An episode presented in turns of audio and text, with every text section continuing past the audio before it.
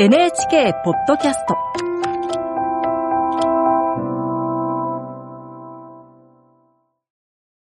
こんばんは、尾崎世界観です。8月31日の夜に、栄養こそ。生きるのが辛いと感じている10代の居場所となることを目指して NHK では2017年から8月31日の夜にという番組を放送しています。今年は放送と連動して、ポッドキャストでも憂鬱な気持ちを分かち合えたらと思っています。この夏の間、毎週水曜日夜8時に配信します。第2回目もはい前回に引き続き、モチベーショナルスピーカーのヒカリンチョさんと一緒にお送りします。よこんばんは、ひかりんちょです。引き続き、よろしくお願いします。ろしくお願いしますお。願いします。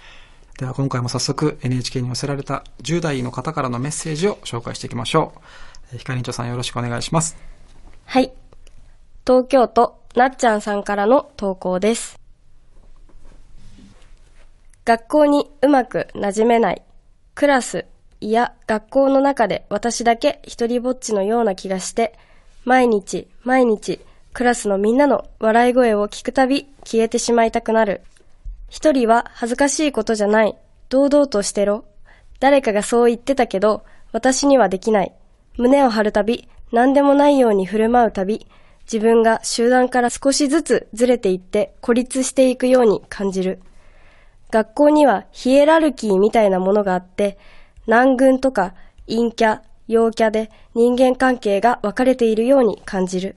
みんな自分の居場所を確立してて、その居場所に誰かを迎えることはしない。そして私はどこにも属さない。属せない。私ってなんで生きてるんだろうなんでこんな辛いんだろう消えた方が楽だよな。そうだ。消えたいんだ私。そうやって日々を過ごす中で漠然とそう思うようになった。自分を見るみんなの目が冷たい。誰も助けてくれない。誰にも必要とされてない。ずっと一人。死にたい。死にたい。消えたい。えーなっちゃんさんありがとうございまあす。りがとうございます。でもなんかすごい私は、このなっちゃんさんの気持ちがすごい分かって、分かじゃあるんですけど。感情をちょっと持ってかれるというか、なんかあの、はい私は中学生の時はい。から、あの中学2年生の時に、本当にもう馴染めなくて、うん。学校行けなくなっちゃったことがあったので、もうすごいわかります、うん。この気持ち。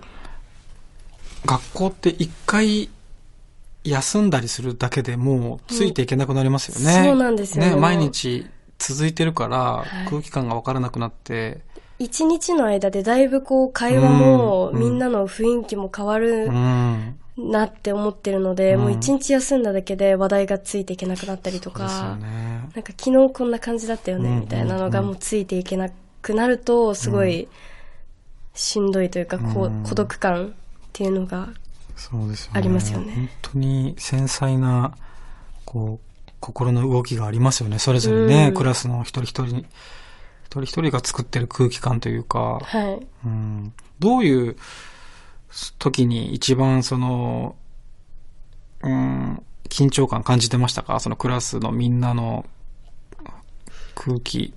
緊そうですね、うん。なんかやっぱ学す中学校とかだと、なんかやっぱ移動教室とか、はいはい。なんかそういうのがあって、私は、なんかそれでも最初はこう馴染もうと頑張ってたんですけど、うん。やっぱあの、なんて言うんだろう、年々のクラス替えのタイミングだったりとかで、こう、馴染めなくなって、うん。そういう移動教室の時とかうん。に一人ぼっちになっちゃって周りの視線が痛くなるとか、うん。そういうところで結構ひ一人ってなんか恥ずかしいみたいなうん。感じで思っちゃうことがすごい多かったです。確かにな。本当とにかく一人にならないようにっていうね、のありますよね、何でも。うん、でも、一人にななりそうな瞬間ってすごくあるじゃないですか。その、仕方なくこう、ちょっとうん。人数がね、合わなかったりとか、そういう時に自分を試されるような気がしますよね。だから私本当にもう奇数がもうダメで、うんもう奇数は絶対無理っていうかうん今でも結構苦手だなって思います。奇数は。じゃあ3人で遊ぶとかもあんまり好きじゃないですか ?2 人で遊ぶより。なんかでもその学生の時よりは、うん。今はまうん。だ、それでも、こう、私が、うん。なんて言うんですか、もう、こ、こ、孤立しないようにっていう意味も込めて、誰にも、誰も孤立させないようにこう話を回すっていうので、あ、そっか。やったりとかしてるんですけど、でもやっぱ、なんか、なんですかね、もう、なんかジェットコースターとか、うん。まあ、車とかでも、絶対に1になる瞬間がはいあるんで、そこで自分が1の時に、1に入っちゃうと、うん。なんかもう、怖いっていうか、うん。もうついていけなくなっちゃうのかなっうんて、不安。みみんなありますよね、きっとね、みんなその気持ち。あると思います。うん。そうだよな。小学生の頃は、風邪ひいて熱が出て学校を休めた時うん。嬉しかったんだけど、はい。中学生ぐらいになると、もう、一日休むだけで変わっちゃうから、ちょっと心配で、うん次の日、うん、学校行く時、不安でしたね。不安ですよね。うん。もう、うん、めっちゃわかります。とね、まるっきり世界が変わる可能性ありますからね。うんそうだよな。でもそういう、うん、不安にね、常に耐えていかなきゃいけない。厳しい世界ですようんね。ね、そうですね。本当に。でもみんなきっと思ってるから、それは。うん。今一人になってない人も、自分が一人になったらどうしようってきっと思ってるはずだし。そうですよね。なんかね、そこはもう、どこにでも転がってるから、その奇数っていうのが。だから、なん、なん、どうしたらいいんでしょうね。程よくそこに、こう、ふ近づいていくことも必要なのかな。避ける、避け続けるとね、どんどん怖くなっていくから。なって思います、すごい。もやっぱその、さっき、ヒカリンチョさんが言ってた恥ずかしいっていう気持ちは、はい。すごくありますよね。人に見られて一人だと、未だに一人で、あんまり飲食店入れないんですけど。私もです。別にね、誰も見てないし、誰も気にしてないんだけど、なんかこう思われるんじゃないかとうかん、この人一人だって思われるのが恥ずかしいな。あれなんで一人が恥ずかしいんですかねなんでなんだろうね分が一人で来てる人見ても、別に別にね、なんとも思わないのに、ど自分が一人だと恥ずかしいっていうのね。なんかそれこそ私も本当に陽キャとか陰キャとかっていう言葉がめちゃくちゃ嫌いで。まあそういうう、んなんか言葉で今、うん。人間を表しちゃってるから、陽キャからしたら陰キャの一人はどうなんだろうみたいなうん、イメージが自分の中で勝手に出来上がっちゃってて、うんこう思われるんじゃないかなっていう想像をしちゃうのかな。どうなんだろう。なんかその、そうやって分けられたことによって余計一人になりづらくなる。な、うんなれなくなっちゃう。うん、だからそう言葉のせいで、さらに孤立していくこともあるんでしょうね、きっと。あると思います。うん。どうしたら、その恥ずかしさから逃げられますかね。うん。ああ、そうだなどうしたらいいんだろう。その感情さえなければね、割と一人になれる可能性はあるのかな。うん、本当恥ずかしかったなでも、うん。なんか中学校の頃とかでも、そう絶対一人にならないために、はい。そんなに仲良くない友達とずっと一緒にいた時期があってう、ーん。多分相手もき同じことを思ってたとはい。思うんですよね。だから同じぐらいの感情で付き合ってるなっていう。そう、でも今思えば、なんか、すごくこう、相手にも悪かったし、はい。うん、と思うんですよ。でもその人が、その友達が、20代の後半ぐらいに、たまたま実家に帰った時に駅の前で会って、うーん。で本当に中学卒業した以来はい。会って、久しぶりって声かけられて、俺結構ライブ見に行ってるんだって言われて、へーうんチケット取って行ってるよって言われた時に、なんかすごく嬉しかったですね。いいですね。うん。な私は結構なんかやっぱ学校内じゃなくて、学校外でにうん。そういう友達とかを作ってたので、はいはい。なんかもう逆に割り切っちゃっ学校外の友達はどうやってできるんですか？は、それこそその中学2年生からこういう活動をしてる、うん。始めたので、はい。SNS とかで友達を作ったりとかう、んおそういう感じでしたうね。ん。あとは、その、ちょっと他校の子うんとか、その同じ学校の子にはうん、あんまりいな、同じクラスの子では、子だと馴染めなかったけど、で、もう帰ったら、その、お子と電話したりとか、っていうので、友達作りはしてました。外、でも今は、そうやって外の、学校の外ともつながるチャンスは増えてますよね、きっと。なんで、この学校内だけでう、んにフォーカスを当てなくてもいいのかなってまあ難しいですけど、難しいですけどね。そういう風んになれたらいいなって思います。確かに。うん。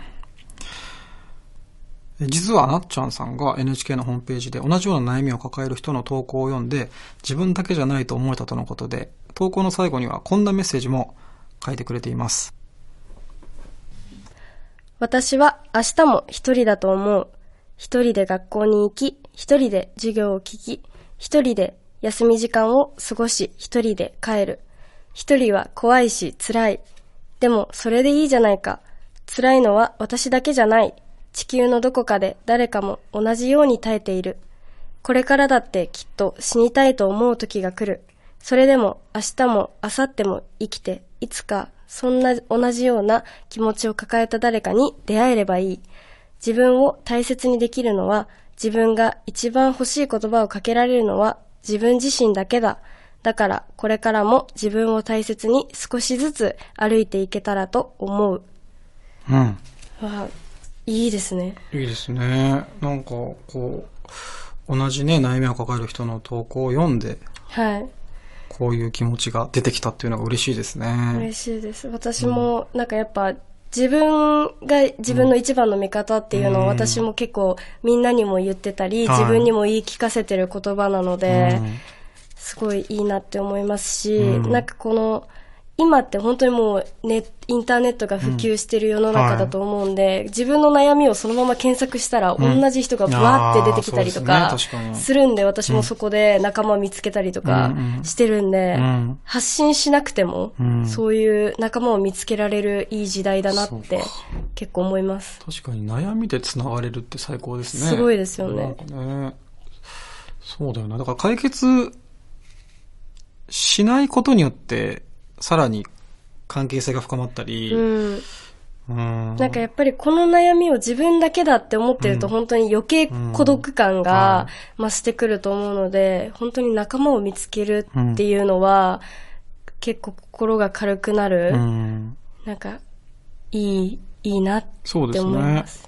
でもこうやって、最初の悩みからすぐに前向きなメッセージが出てくるっていうことは、やっぱり、もともと持ってたもうん。のでしょうね。こういう気持ちがあったけど、うん。なかなか、その、ネガティブな気持ちに、ちょっと絡め取られてしまって、はい出てこなかっただけで、何かきっかけがあれば、うんこれだけ本当に180度違うようなメッセージが出てうん。くるっていう、言葉が出てくるっていうのが、本当にすごいなと思いましたね。はい。うん。最後にお知らせです。8月31日の夜には、8月に2回 NHKE テレで生放送を予定しています。1回目は8月22日火曜日。